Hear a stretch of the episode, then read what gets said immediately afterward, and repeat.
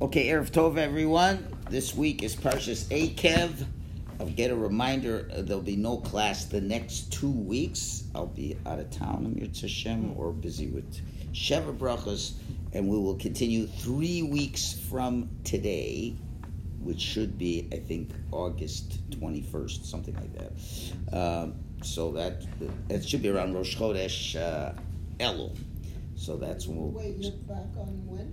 The twenty, So we're to give the class, to give the Monday- class. Monday Thank The next two classes we're skipping, got it. and I'll be away for about a week. So, okay, Parshas Ekev discusses a number of items. We're going to focus on one of these items. Remember, Moshe is reviewing some of the history, and in the process, giving rebuke and teaching us to not make the same mistakes and have the courage to enter Eretz Yisrael.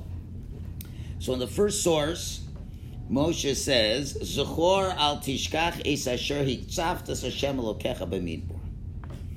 Remember and don't forget how you angered Hashem your Lord in the desert. This is, by the way, one of the six, or if you're a Sephardi, one of the ten remembrances that a Jew should uh, remember, not forget. It's in the ArtScroll Siddur at the end of Shacharis. You have an Ashkenaz one, I'll give you six. A Sephardi one has ten. So that's the one line that is in the Siddur. So, what is this all about?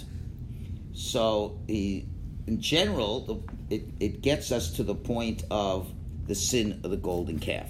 That is what it talks about. And it goes on for a long, he just repeats the whole story. And uh, we all know that sad story.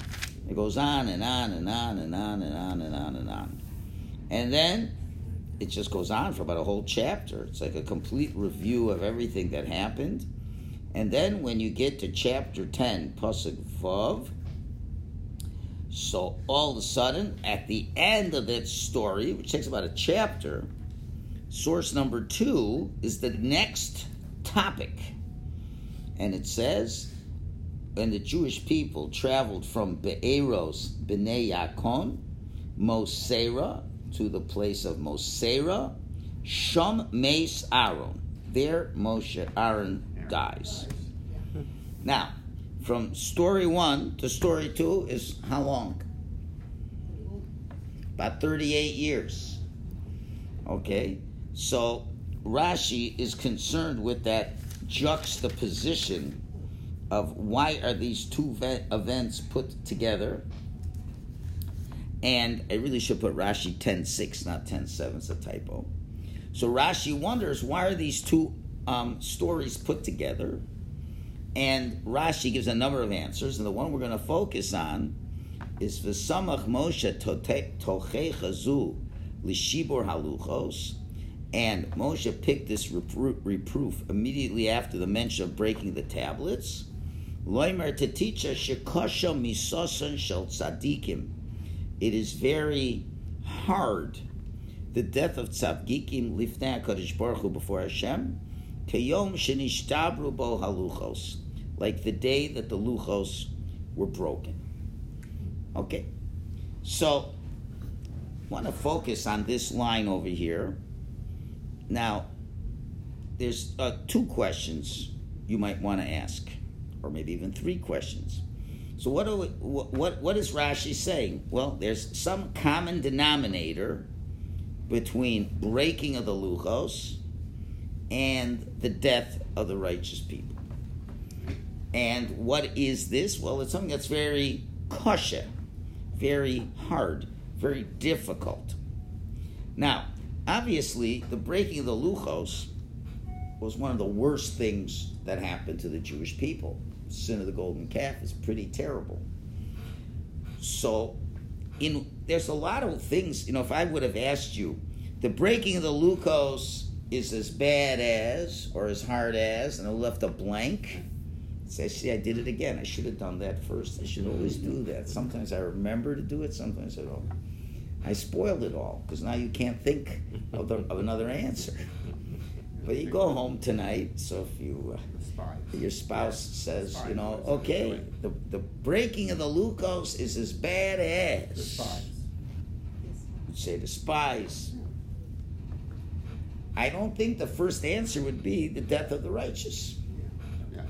There's a lot of bad things, right? Um, so obviously, if Rashi is picking this, there must be a way that it's specifically of all the things we want to compare the breaking of the luchos. Uh, we're comparing that to the death of a tzaddik.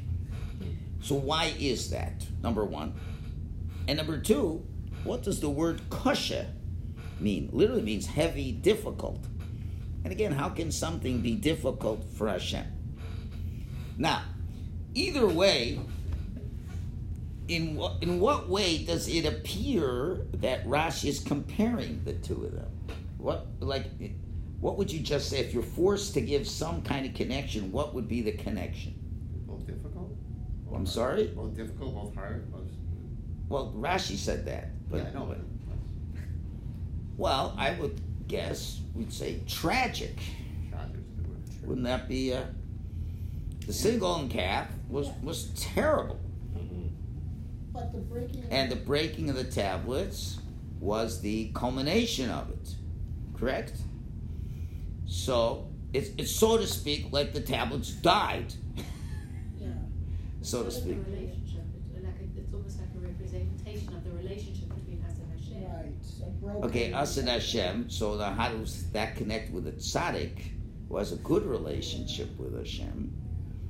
So you want to say if the tzaddik dies, that affects our relationship with Hashem? I think so. Well, it's- Okay. It's, it's, it sounds to me like it's something, when you break something, it's violent. When somebody dies and someone's in mourning, they tear a garment. Tearing, breaking.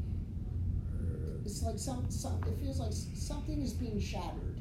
Whether it's the person's Okay. not soul, but Maybe like someone Gadol Hador is passing away, everything is choking away, even the spiritual world up.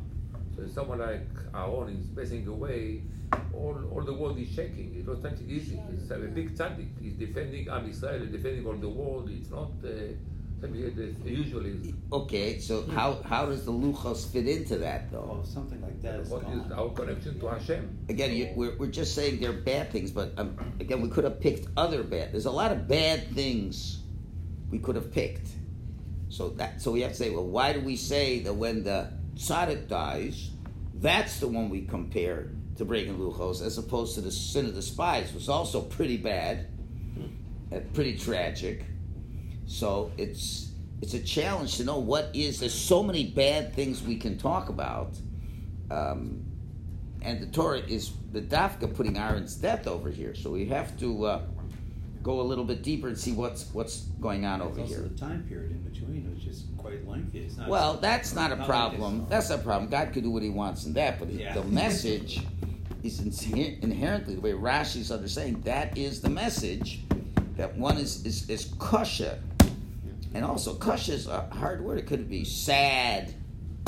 This idea of kush, it- kosher, could is something hard. to do with a lack of, of Some of value. Tab- tablets are very valuable.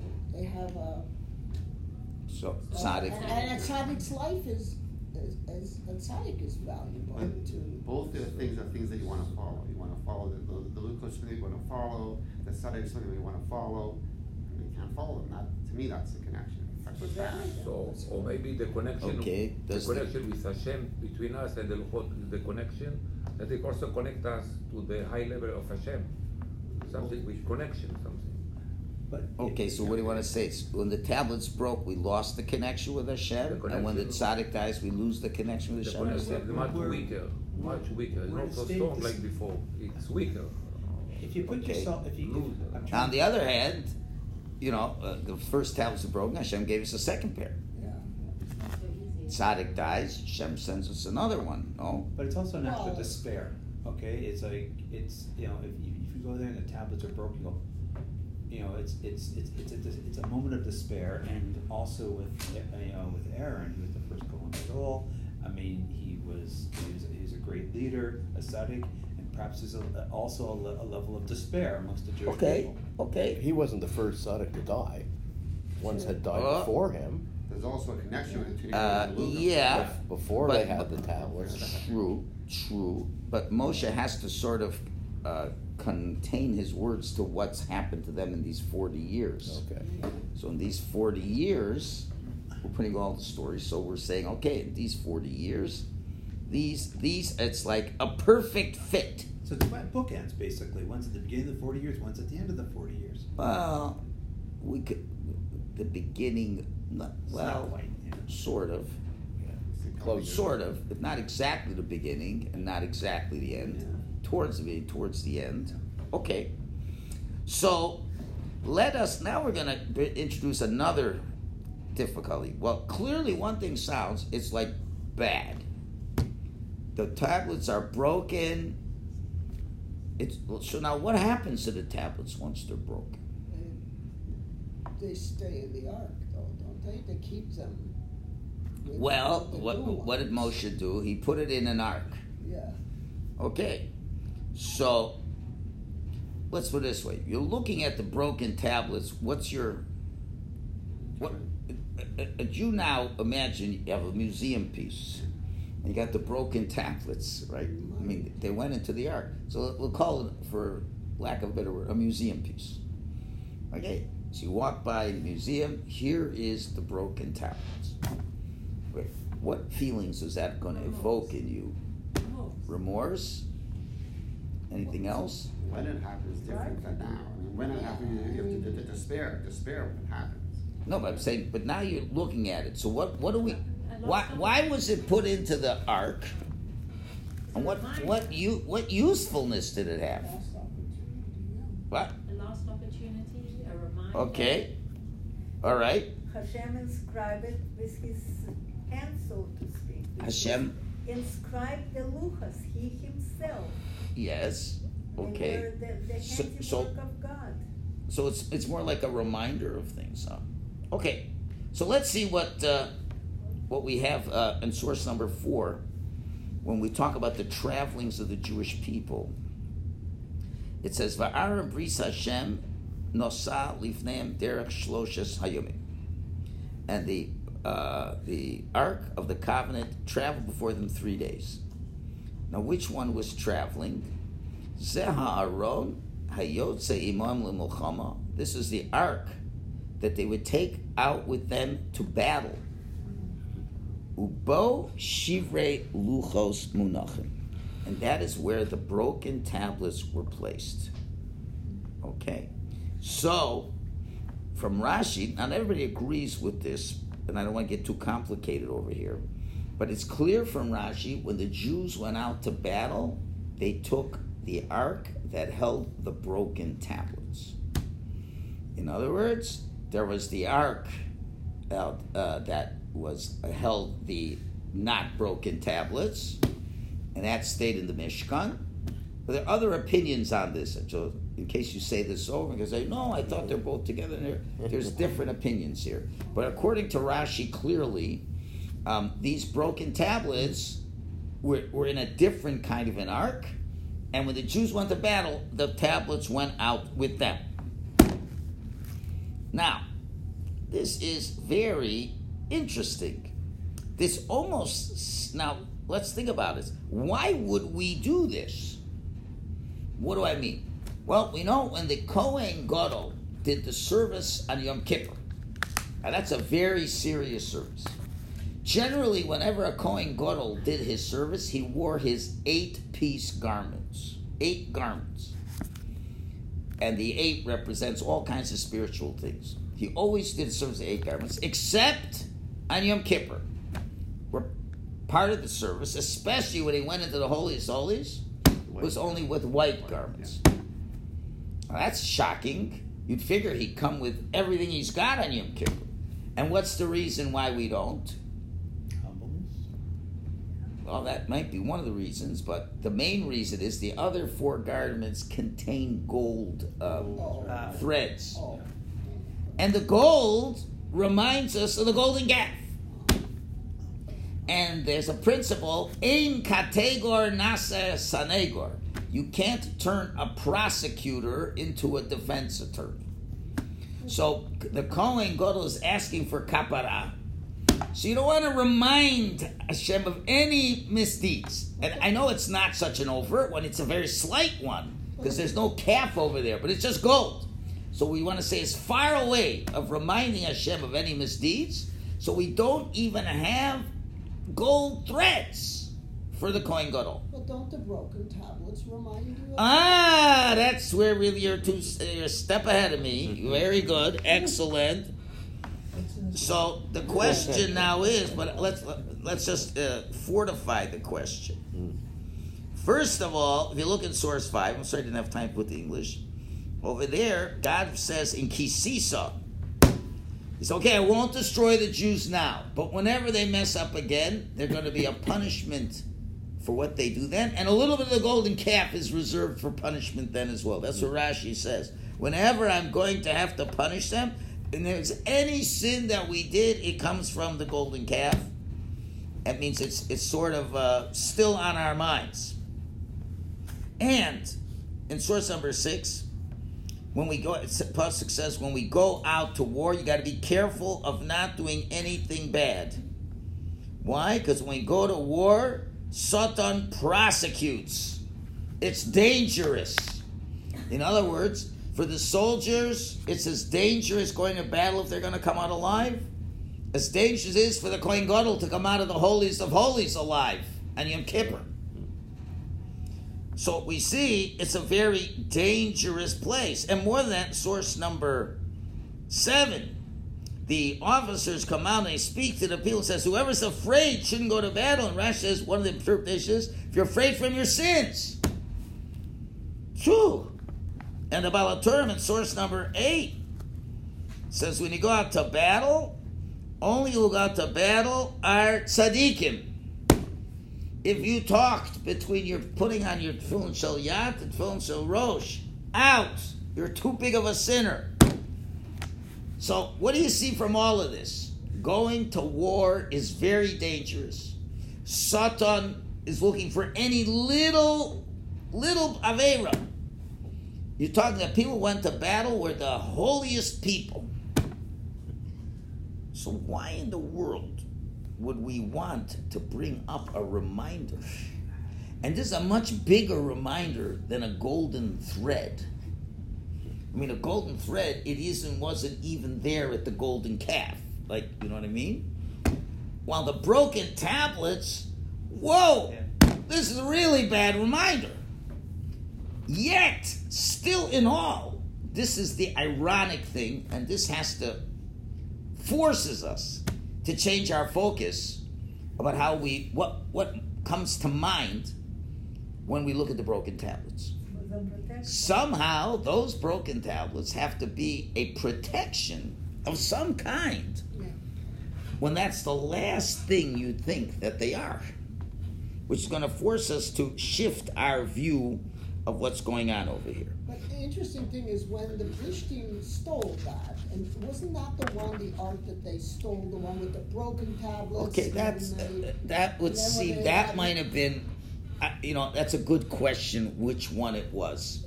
No, I thought it was the one with the broken, and when they tried to. Yes, there was all kinds of things going on over there.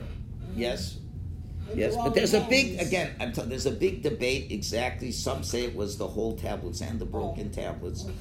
You know, there's a lot of discussion, but one thing's clear: the way Rashi understands this is clearly there's got to be something very positive about this. So, of course, the natural Jewish thing is well, you see it. In any negative thing, there's always a positive thing, but you have to have a much clearer answer for this.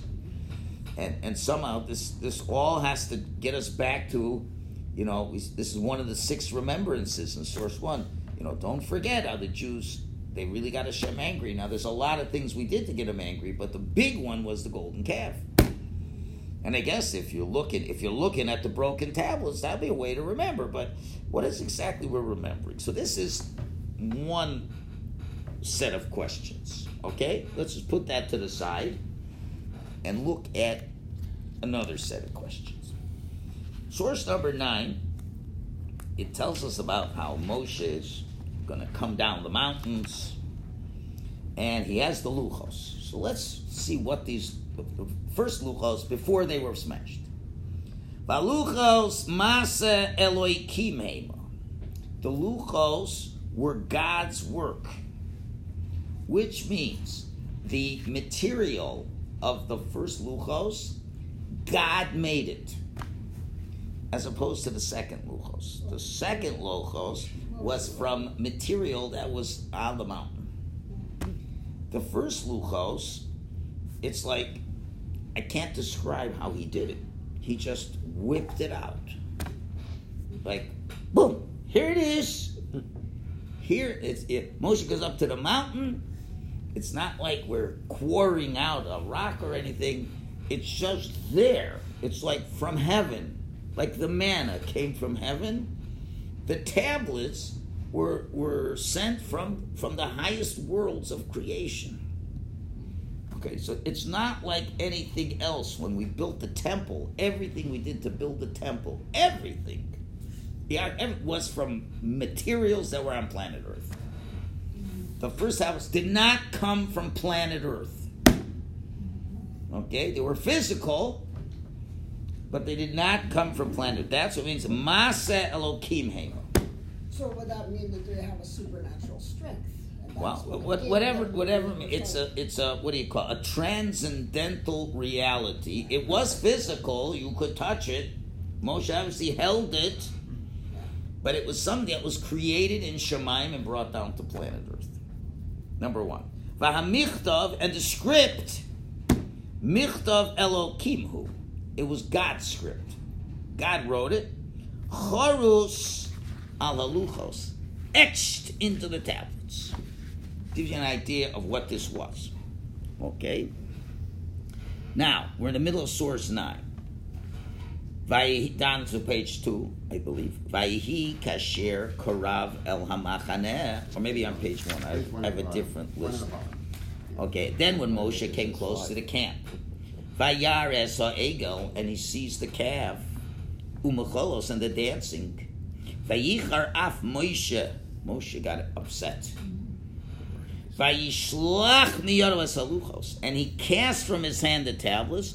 Vayishaber osam tachas ahor, and he broke them at the foot of the mountains. Now, let us look at some simple commentaries here to give you an idea of what exactly is going on over here. So in source number 10, the Yalkut Shimoni, I'm sort of have the English here, when it talks about the Luchos was a Maisa Elokim Hema, he says the Luchos lo nivru min arts. They were not created from the earth. Elamina Shemayim. It was from the heavens. Okay?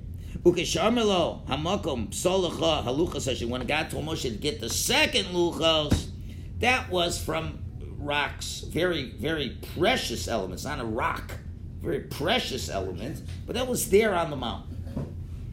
So that's what we're saying. It clearly came from heaven. Hmm. Now, the Tanya adds a little bit to this in source 11. He says, Biyud Hadibros in the Ten Commandments, Hachakukos Beluchos that were etched into the tablets. Shibaron, Benes, they were miraculous. Umais Elokim Chaim. And it was an act of Hashem, the living God, and it all came Ba'olam Habriya, from the world of Bria. So there's all kinds of worlds, remember? There's the world of Atzilos. These are all beyond us. And then Bria, Yetzira, and Asiya. Asiya is planet Earth and the and the and the constellations. So there's two spiritual worlds. The Luchos were, were made from the world of Bria, somehow sent down. But there's two things over here. Two things. The physical Luchos were of a divine nature, and the script was a divinely uh, created script. Now, what does it mean it was etched? It was etched into the stone through and through, miraculously. As if you it was carved in and you see the letter is etched into it. It was miraculous, totally miraculous. So we have to ask a simple question. Why did Moshe break them? Why did he break them? This is an incredibly beautiful thing. So let's see what us to Rab Nosson, we got the Hebrew and the English over here.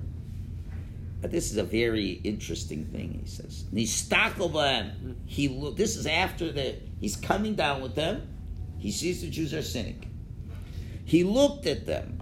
Veron, he saw, Sheparach Tsav Melem. He saw the writing was flying off of them. Amar, he said, Hey, Chanino, say, Lohem li Yisrael haluchos. How can I give the Jewish people these tablets, she'ein bahem mamish, that don't have anything to them? Ella rather, e'echos, I will grab them, ve'ashabim, I will break them. And that's what the pasuk says, where we read, I grabbed the two tablets, I cast them out of my two hands, and I broke them. What does this mean? let's uh, let's give an example. Let's say you uh, let's say you buy a, a bracelet, very expensive bracelet for your wife or for your husband. We have to be equal on this. and it's the bracelet. It's like a, a precious metal. What I don't know what the most precious titanium face. I don't know what. Very precious. The, the material itself is worth a million dollars. And then you engrave the most beautiful poem. Uh, It's, it's unbelievable.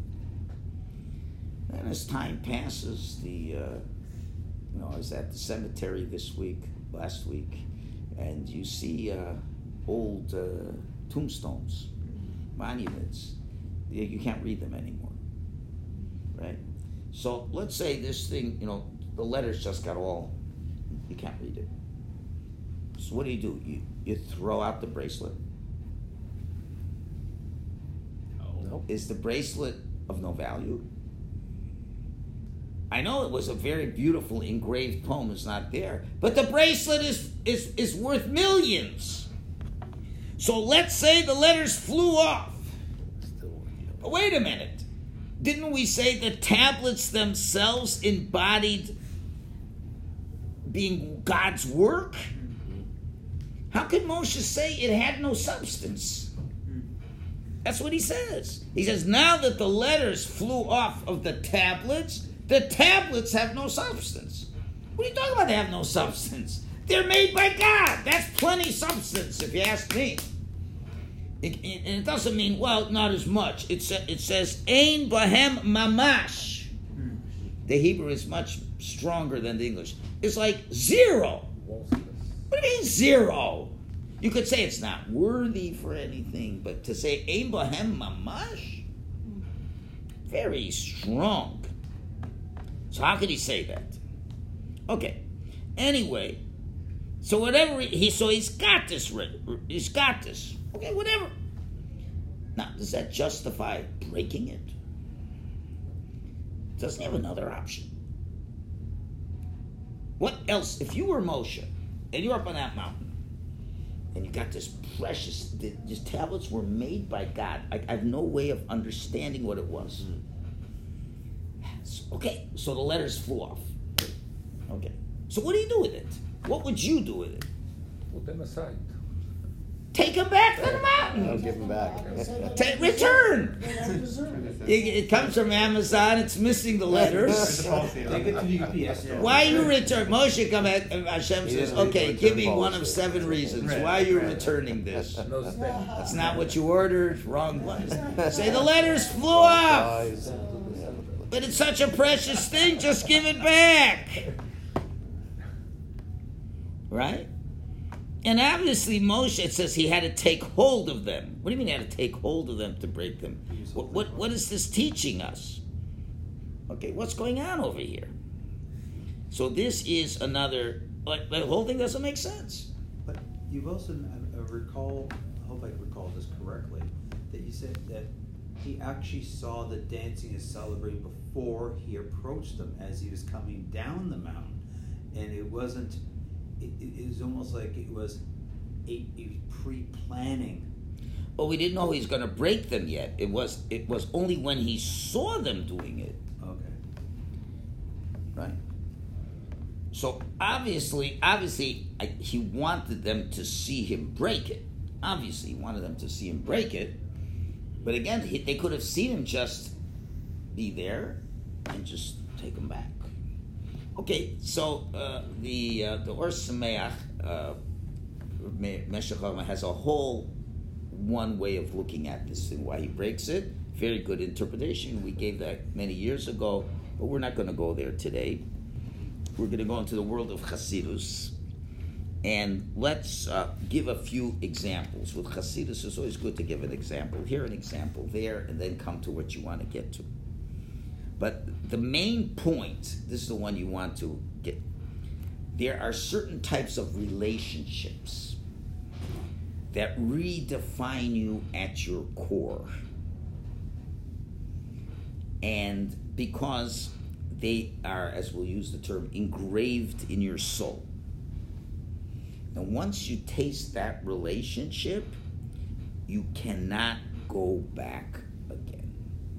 So let me give you two examples to make this idea clear if you, if you don't have that totally clear. You could have an issue, let's say, of shalom bayis.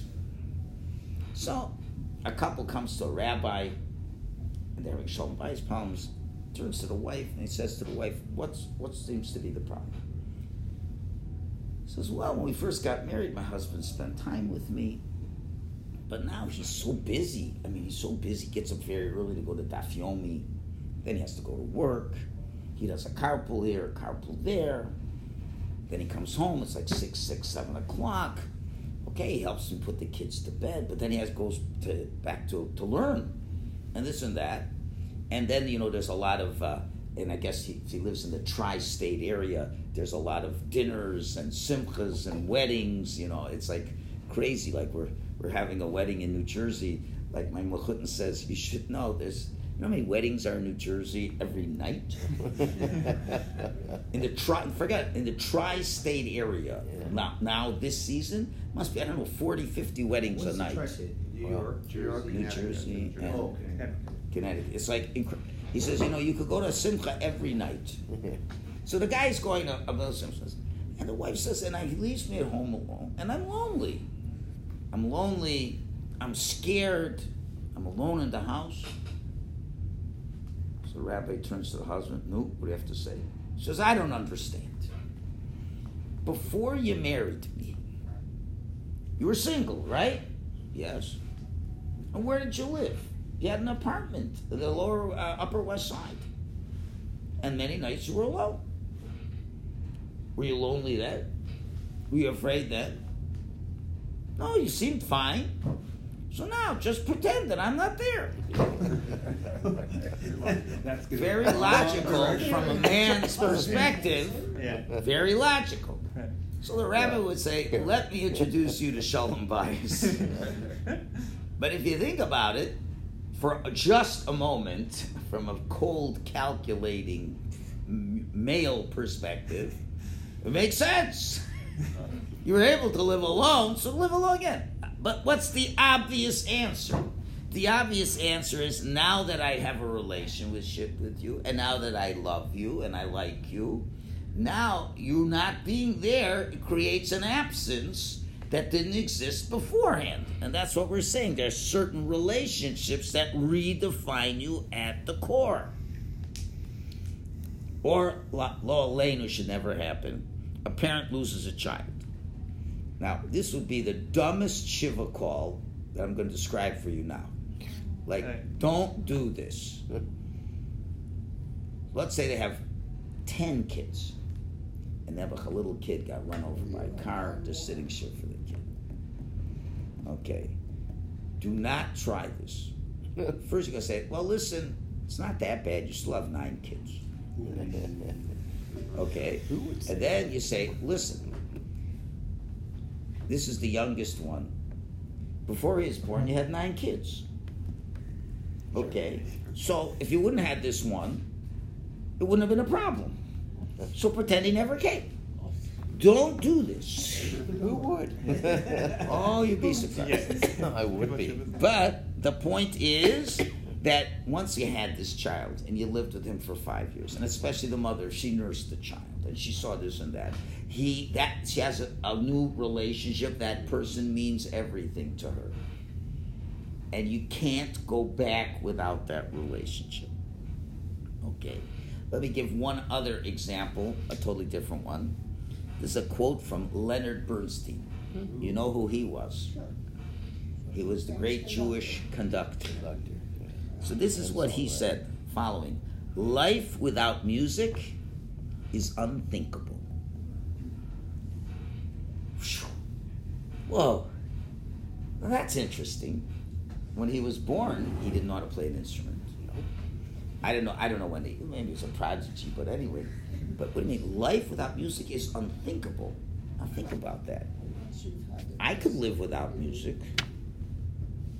Could you live without music? If there was no music, could you live? Yeah. Sure. In like three weeks. Why can't he? Because he had a special relationship. Uh, because he now that he you know everything he did, this is part of his life, right? Now, what if we would tell uh, he's not alive anymore? But uh, what do you say, Leonard? Listen, we'll, we'll, I got a great opportunity for you. Um, stop playing. I'm going to give you a million dollars a year, and just enjoy life in the Bahamas. You know, and go go take trips, and you know, I guess the Philharmonic he worked for says we're retiring you, Leonard, and here we're going to give you unlimited travel expenses. Go around the world, enjoy yourself. What's he going to say? No. Say nothing doing. Life is unthinkable without music. He'd probably pay to be able to play music because that changes his life. Okay, one last example. I'll try to give different examples. This is from uh, Politics, American Revolution. Okay. Okay, I guess not no Americans here, right? No, I don't think so. Just one. You're it. Thomas Paine. He's one of these early Heard that 1760s that, you know. Remember, they were trying to uh, throw away the crown and all these things. Great line. And it's on the title sheet of the class. A mind once enlightened cannot again be dark.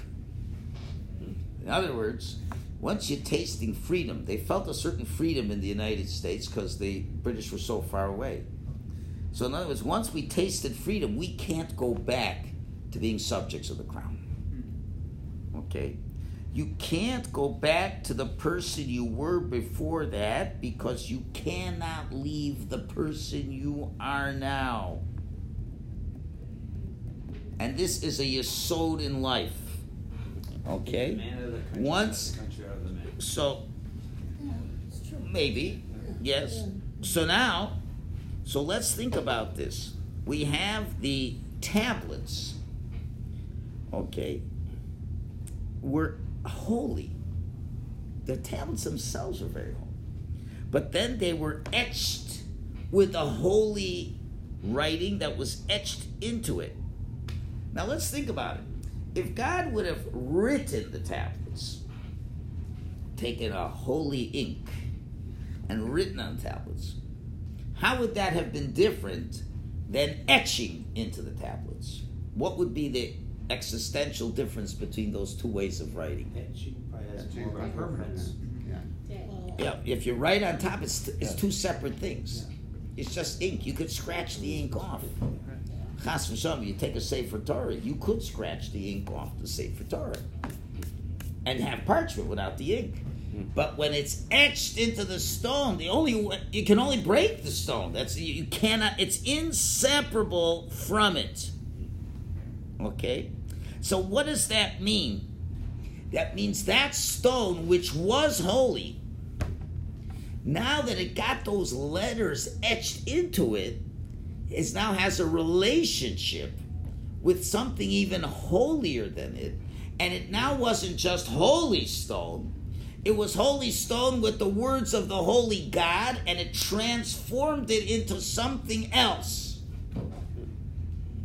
Now, keeping that idea in mind, if those letters would go out of that stone, that stone could not live in the way it did as it did before it got etched.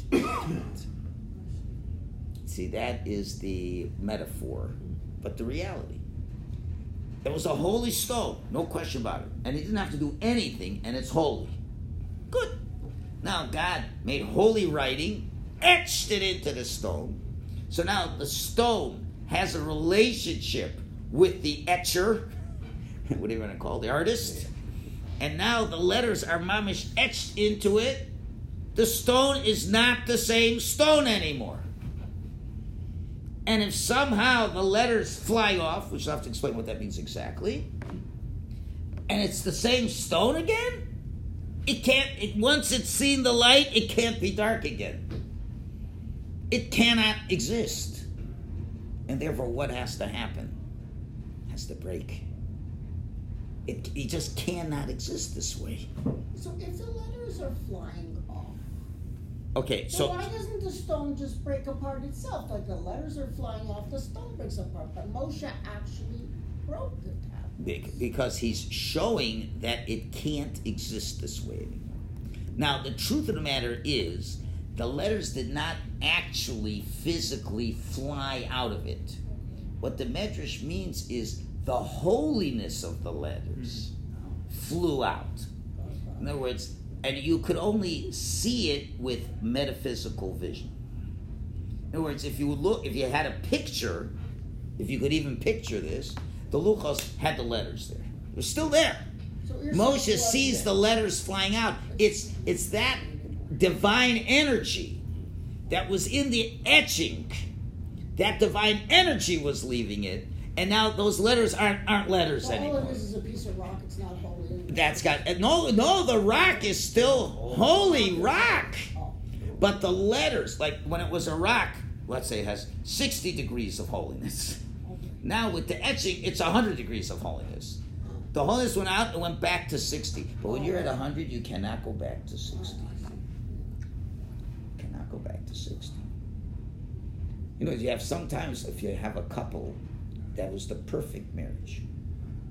Perfect marriage. So when one spouse loses that spouse, it's almost impossible they'll get married again. Because once I've been with so and so, I can't go back. It's, it's, it's, it's ridiculous. So that's that's the message that's happening over there. Now, um, this is exactly why God did all this, because this is exactly what Hashem did with the Jewish people. So let me give another mushal before I get to them. Okay, let's say you have a, a person and uh, somebody makes him an offer. He says, Listen, I'm going to take care of your whole life, everything you need, all the food you want, exercise, this, you'll never have to work a day in your life. He says, Sounds good. Where is this? In a stable. Stable. Every morning, I'll give you best breakfast in the world, whatever you want. Best lunch, best supper, can run around, jump over the little things. like all the horses there. You see the horses, how happy they are? And you know, we can, and it's a big stable, and there's a fence around on the outside so you can run around in the meadow a little bit. Would a person, would any of you take that deal? Sounds like a bad deal. Why not? Everything's been taken care of for you. The answer is, yeah, that's, the horses are happy. Why couldn't you be happy? Yes, I'm not a horse. No. I'm not a horse. If I was a horse, I'd be happy, but I'm not a horse. So let's understand when the Jewish people came to Sinai, now, they were, their bodies were holy. Were. If you take a quick look at source, what's the next one we have to do? It's 13, right? 13, the Tanya says when we say the blessing in the Kiddush, Ubano becharto mikolam v'lashon, you chose us from every people, it's referring to the physical body. A Jewish body is sacred, is holy. By definition, it is holy. Then, Jews were a holy people. They came to the mountain, and now God, as He etches into the stone, when He said the Ten Commandments, He etched His essence into our souls. Now, so we're exactly like the stones. That's, first of all, the metaphor. Why did God make this stone? To say, just like you, Jew, your Jewish bodies are, uh, what do you call it? Ut- utensils receptacles, holy receptacles that are able to retain a divine soul that's been put into you. Although your body was holy, now it's supercharged holy. And therefore, once the Jew tasted the infinity, the true reality of existence of the divine, there's no going back. Now, what happened because of that? Or what is one of the collateral consequences? I don't want to call collateral damages. What is very often happens to us, we have feelings of restlessness. We just don't ever seem to be happy with the way things are. You know, it's like, okay, you know, it's, a lot of us think, you know, am I doing enough? Have I done everything I can? And uh, Jews are pretty restless people. Why is that? And a lot of us say, oh, you know, maybe you have to go to a psychiatrist. Hmm. You know, you're not happy. Why aren't you happy? Everything is good. But Jews in general are just ne- never happy. A lot of them. What do you mean? You got this, that? Yeah, but you know, I can get better. I can be a better Eved Hashem. I'm probably not such a good Eved Hashem. And, and we can get very, you can fall into depressions from this. So you have to know not to worry. Not to worry. Because the soul knows your potential. And, you know, if, if you ever remember that, you know, sometimes you heard sometimes the most beautiful melody in the world. Sometimes there's beautiful songs. And say, this is, this is it. This is my song. And then what happens? You forget it. And then what happens? You, and, you, and you know, like when there's a good song, you know, you can't go on YouTube and say, play my favorite song that I don't remember what it sounds like. You know, YouTube, will, Siri will say, can you give me some letters? Can you spell it? No, I don't know anything about but it was a great tune. So what do you do? You go to this philharmonic, that philharmonic, you're going around and they're not hearing it. So what does it sound like? You know, and you don't know anything about B major and F flat, the face, all these other things. So only when you'll hear that song again will you feel it. The neshama, our our neshama. First of all, when you're in the mother's womb, you were taught the whole Torah. A Jewish neshama has tasted the greatest song of the soul, and once you have that, you can't go back without it. Once Hashem infused a divine soul in the Jew, there's no such thing as not acting divine anymore. And just like, for example, you know, this Perek Shira, Perek Shira that goes through everything that's created in the world. Everything sings. The grasshopper sings, the horse sings, the sky sings, the earth sings, everybody sings. And, you know, everyone has that special song and uh, other people seem to be happy with their special song. But when you hear their special song, you're not so happy because that's not your special song. So what the Jews experienced at Har Sinai, Hashem's core became our consciousness. And once we tasted it, nothing can satisfy us. And what does that mean? We now have a place of the infinite, infinite inside us. And the infinite does not like to be limited. And therefore, no matter what you accomplish in life, if you don't live the way you're supposed to with the soul in, it's like the letters have flown off the stone. From the letters, right? So if you want to do a Miller's analogy, okay? Uh, a Miller's analogy is um, a person is to the tablets. The body, the body of a person is to the tablets as the soul is to the engraved letters. Okay? So, the person is holy. The tablets were holy. The tablets were engraved in them a higher level of holiness. The Jewish people at Sinai with the Torah, right? And, and the top, and the Pirkei Avos says there's no one as free as someone who what? Who is totally involved in Torah. Because it says the tablets were etched. And Hashem, so to speak, took every Jewish soul at Sinai and etched into your soul the letters. Now, not exactly the same, you know what I mean? Spirit, again, the same, you can't see those letters. The divine soul was put in you. Now, what does that mean? That means if just like you take the, the if the letters would fly off, that element that made the stone so seeing the light, and if those letters fly off, the stones, even though it's worth everything, it's worthless. It can't go back to being just a stone. I can't be a stone anymore. So a Jewish soul that, that was that we got a Torah at Sinai. Every Jew got a divine soul, and we say mystically, every Jew is at Sinai. And we all got that divine soul. So what does that mean you have a divine soul? Divine soul is endless, it never stops growing. So what happens? What if you don't what if you stop growing? I, I did this, I did this, I did this, I did this, and I've can't think of anything else to do. Then what happens? The letters have flown off. And then, chas v'shalom, there's nothing left but to break you. Ah, that's when the Satan comes. The Satan breaks you now. Because he says you're not worth anything. And the truth is, you aren't. Not that, not that you aren't worth, you can't live with yourself. You follow? Just like the you know, if you were you as I say, overqualified for a job, right?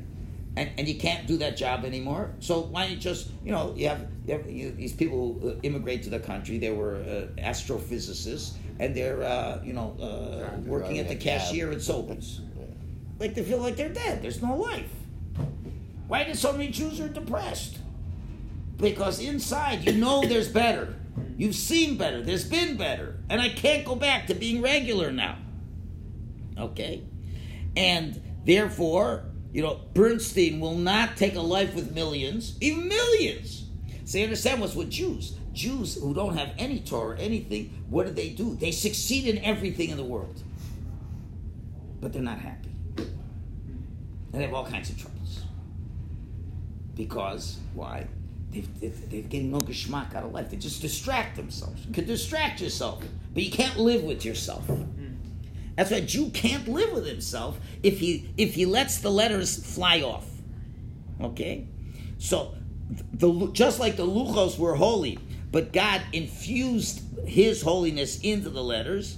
So now he he refined those luchos, and those luchos cannot exist anymore. And therefore, you find the same thing. Or let's say a person found their tzaddik, their rebbe. What happens when the rebbe dies? That rebbe took that person and put him on a whole different level. Now the rebbe dies. Can you replace it? No. And that person for a while will feel, I have nothing. I have nothing. Because who's who's gonna who's gonna give me guidance when I need guidance? Who's gonna show me how to understand the Torah? I don't know what to do. And therefore it's very interesting when the when the tzaddik dies. What happens when the tzaddik dies? Now the tzaddik is way beyond us. The tzaddik, he is mamish the luchos. We vacillate. but the tzaddik, those letters have been engraved in him. He's been living that way his entire life. The body is just knowing one thing. The letters are in the tzaddik. He keeps growing and growing. He's infinite. He doesn't stop. Then the soul goes out of the tzaddik. The letters have left. And what's left? A very holy body, but it's got to decompose. Because that holy body without the soul can't can't live with itself anymore. I know there's stories of tzaddikim that still didn't decompose, but mystically, one day they all, even if so, they have to decompose. They have to decompose. Because why? Because without that soul, there's nothing there. And this is what it means. So once the body tastes the soul, the body cannot just be a lifeless body. It's inseparable. It has to decompose. And this is what it means, kasha, it's heavy. Heavy, what it meant is those luchos, it seems to say the luchos became heavy. What do you mean became heavy? The luchos couldn't carry themselves anymore because they didn't have the soul of the luchos anymore. When the luchos were infused with the letters, they weren't even heavy. The- they were very heavy rocks. They were even holy, holy heavy rocks. But the, the soul, when the letters, the soulful engraving was in it, it was like it took a supernatural reality of itself. But when that left, then it became it couldn't couldn't stand itself, couldn't sit with itself. That's what means heavy. And that's the same thing with a tzaddik. The same thing with a tzaddik remains as heavy. And, theref- and therefore we understand, that Tanya says in source 14, he says the life of the tzaddikim is not a physical life. They live a spiritual life. Their, their bodies are kodesh, says the Zohar in source 15, and their souls are kodesh kodoshim, holies of holies. The Gemara in Bracha says tzaddikim have no rest in this world, and they have no rest in the world to come. Why they have no rest? What do you mean? There's no such thing as rest. An infinite being cannot rest. When you that soul inside of you cannot rest. That's what you shuckle. It's let's where, where are we going? What are we doing? It's, it's no such thing as status quo. No such as hemios. What's that? Homeostasis. Homeo. Homeostasis. No such thing with a Jew. Homeostasis. Unless the homeostasis is constantly moving. I don't know if that's a homeostasis. I don't know my Latin. But when you're not, when, when you're not growing, that's the worst part. The worst part in Yiddishkeit, it's such a sickness. When people say, "This is as far as I'm going," at that point, when the Jew says that, the letters have flown out, and at that point, the Jew now spiritually retards. Yeah. There's something um, that's, I find a little bit disturbing there. If a great tzaddik had passed, we've got this. We have, we have the learnings, we have their memory, we have uh, their their analysis of the Torah, we Yeah, have yeah, their yeah, viewpoints. yeah, yeah. Just like you you reference Yeah, many of them in your Yeah. Yeah. But it looks like Kol Israel forgot what their promise was at, at, at Sinai. They basically, you know, because Moshe was a day late, they created an idol. They created, um, and and it's just like it was forgotten. A tzaddik, a tzaddik doesn't seem to be forgotten, and at that moment in time, it seems like it was forgotten. Uh, maybe I'm going off on too much of a tangent here, but So what are you really asking? I'm asking, is there really a pair? I mean, Was it fair that they sinned, or what? I, I'm, I'm trying. No, I don't think it was. I mean, if something's a, a day late and you go a total Okay, so, 180 so, degrees, so you're wondering how this could have happened? How could it Is that- happen? Yeah. Okay, so that's a great question, and that deserves a different class. okay. Yeah, okay. It's It's a very good question. Come back. It's a very good question. It wasn't the only thing they did. It wasn't a total one. Oh no, no, it was the, ever since Hashem. got- Hashem had stacked the deck against them. It was also part of that. Something's gonna happen. Yeah, but And- you're getting up an airplane for a vacation, and- you and you gotta- beautiful weather, you say, ah, I'm going back home. Yeah. And, It's and, and, and, and- but, but you nice see place, but I'm outta here. that for them, they felt they felt that the letters flew off by them. Even. Really? How could you go back? I, how can you go back once you have Sinai? How can you be satisfied with what you're doing? And that really is what the t- one of the this remembrance is. The remembrance is you got to remember you've got. That's why by definition, if a Jew is not constantly growing, the letters are flying off of his soul. And that's what Moshe is saying. The Jews, for whatever reason, at that moment, when Moshe going to bring down the Torah, the Jews had to be, if they already were infused with that divine soul, Yeah. and they had their own souls etched with Torah, it should have meant that we would keep on growing. Even now, we could keep, even without motion. We, and what was the growth? The growth was to have emuna. Right. The growth was, as the, the Meforshim explained, that at Sinai they had emuna in the brain, but not a emuna of emotions. And that was the next step of the growth, was emuna of the emotions. That's why. you- Intellectual emuna is one thing. I believe in Hashem in my mind. That's great. But from the mind to the heart is a long, long highway. It's about 12 inches, a very long highway. and to be able to live and feel with that emuna, that was the next growth step. And they said, no, this was enough. We believe in God in our mind. But that, to go further, no, that's exactly what's supposed to be. And if they could grow a little bit more, then they'd get these tablets. And Moshe's showing them, no, no, no, no. I guess the tablets are breaking because you've broken. Now that's why you can't just bring the. We asked, why did you just bring the tablets back? You can't. The tablets, once the letters have gone off, the tablets can't live with themselves anymore. Uh, uh, that's uh, as a metaphor. And a Jew, you can't live with yourself anymore. If you're going to allow the letters to fly off, you can't live with yourself anymore. Okay, so now we got to still. So now, okay, so so what is the positive thing from this? We still ask. So we took care of a few questions, but now, so why would we take this out to war? Why would we take it out to war? So let's take a look at the Rambam source number You know, seventeen. there's probably, you still have in the you still have with it, you know where it came from. So you still. Yeah, but what? Well, how does this fit into going to war? So let's. As a general question, what gives a goy asks, what gives the Jews a right to uh, be imperialistic? Go into Canaan wasn't your land. You go destroy all the enemies. That's milchemes mitzvah, mitzvah wars. And if a Jewish king feels we have to expand our borders, we can go to other countries. We're allowed to go to another country and wage war with them, as David did to uh, Syria. So a, secular person looks and says, "Wow, Jews are very imperialistic. What, what business is this?" So let's see the Rambam 17 and 18. A priori, the king does not go out to fight other than a war of mitzvah. What is a war of mitzvah? This is the war against the seven nations, or the war against Amalek, or any war to assuage Israel of a persecutor. After this, he might fight discretionary wars, which are those wars he conducts against the other nations in order to enlarge the borders of Israel and increase his renown, meaning Hashem's, and reputation, so the Gentiles will be afraid of us and won't bother us. The Hebrew says it so much better, but it's to make Hashem's greatness understood.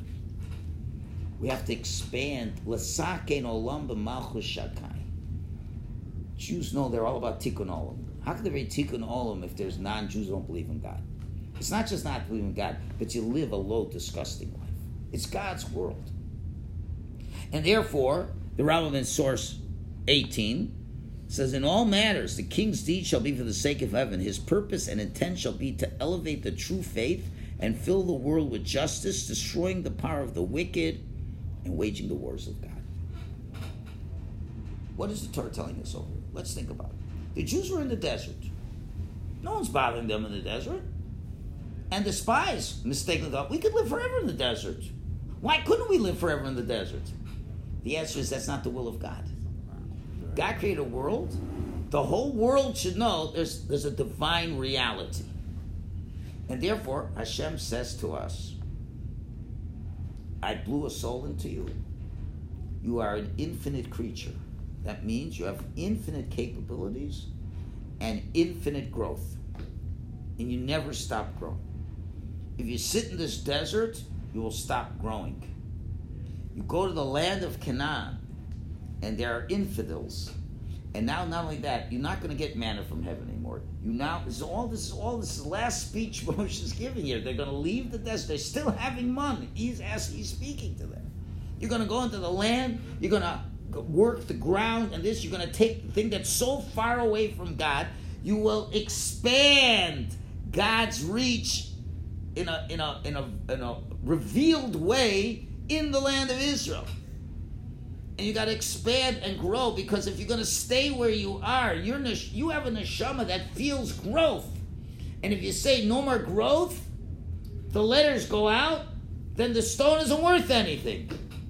And therefore, you- you're not gonna you're not gonna go anywhere. And what happens? What happened when when the Jews and Hashem keeps warning us in these parshas: don't follow the non-Jews, don't make any treaties, don't make any pacts with them. Come on, we're tired. Have to fight more? Yeah, you have to keep fighting. Well, we fought seven years. Doesn't matter. There's still Canaanites out there. You're taking it easy? You want the letters to fly out? You can't live this way. If you're not constantly pushing into the world that the tikkun olam, and it's hard. You think it's easy every day? Yeah, you miss some Canaanites that ran away. You got to go after them and find them, and you know, and get them either to accept Hashem. It's not about us becoming rich people. It's getting the world to appreciate Hashem. And even we get to such a state, oh, so we're in Eretz Yisrael. What about the rest of the world? And this is the milchemes Rishus. And, and you go out, and we want the whole world to grow and understand Hashem. So, what's going to be the best reminder that you don't lose sight of that goal? Take the broken tablets with you. It's not a prosecution. The golden, the broken tablets are asking us a question. Are you going to be a broken tablet too? You the broken tablet? Because the broken tablet means you were exposed to so much, you know so much, you've been so amazing, and now you want to take a step back down? When you take a step back down, you can't, you, you, you're, not, you're nothing anymore. And that's why it's such a great danger. The bigger the tzaddik you are, the bigger the Yetzer Hara. Another interpretation. A bigger tzaddik means you're so used to so much more. And then sometimes it's hard to figure out what's the next thing I can do. And if you don't come up with that next step, what happens? The letters go out because that's the divine nature of the human being. And then you're like a broken tablet. So when they're going out to battle, to encourage them, we have to get, oh, this was like a tough enemy. Maybe we're going to back down. So, you saw it, Rabbi, so you understand. Me and you were not fighting battles in a physical war. We're fighting battles with the Hara. Now, I don't know about you, but I'm kind of worn torn from my battles with the Hara over 66 years. You know, and whenever I win one battle, he comes up with another one. You know, you dealt with this Yetzer Hara. You know, the Canaanites. Okay, how about the Perizzites? And how about you know, I dealt, I dealt, I dealt. Let's say, you know, I dealt with my anger. Not a problem. I dealt with my arrogance. Not a problem anymore. So then, what else? You know, well, Hashem could send you all kind of things. How about health issues? That's a whole new area of avodah Hashem. If you were always healthy and all of a sudden you're not so healthy, that's a whole new area of avodah Hashem. So, really, these parshas, are telling we're always supposed to go to battle. But so I did enough as Captain Kirk's famous line.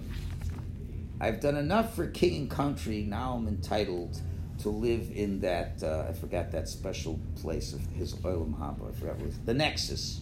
The if Nexus. you're, if you're uh, if you know Star Trek, you know what I'm talking Yes, about. I do.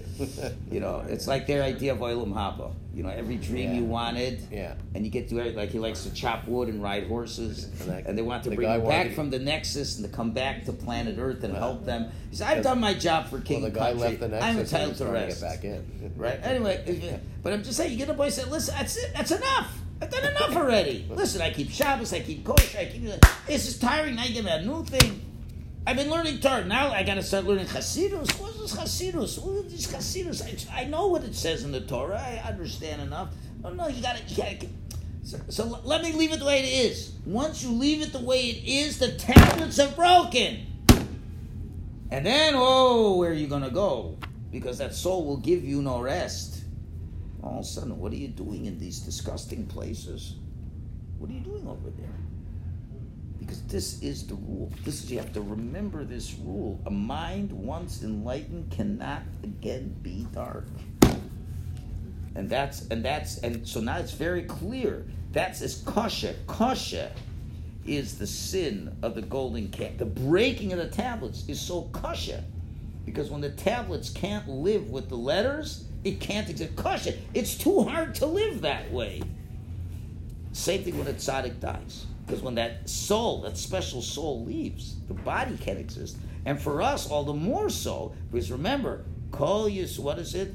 Kol Yisrael Yeshem Chelek l'Olam Haba, every Jew is a portion where they come. And the Bible says, Va'amcha kulam tzaddikim. We're all tzaddikim. On our level, we're a tzaddik.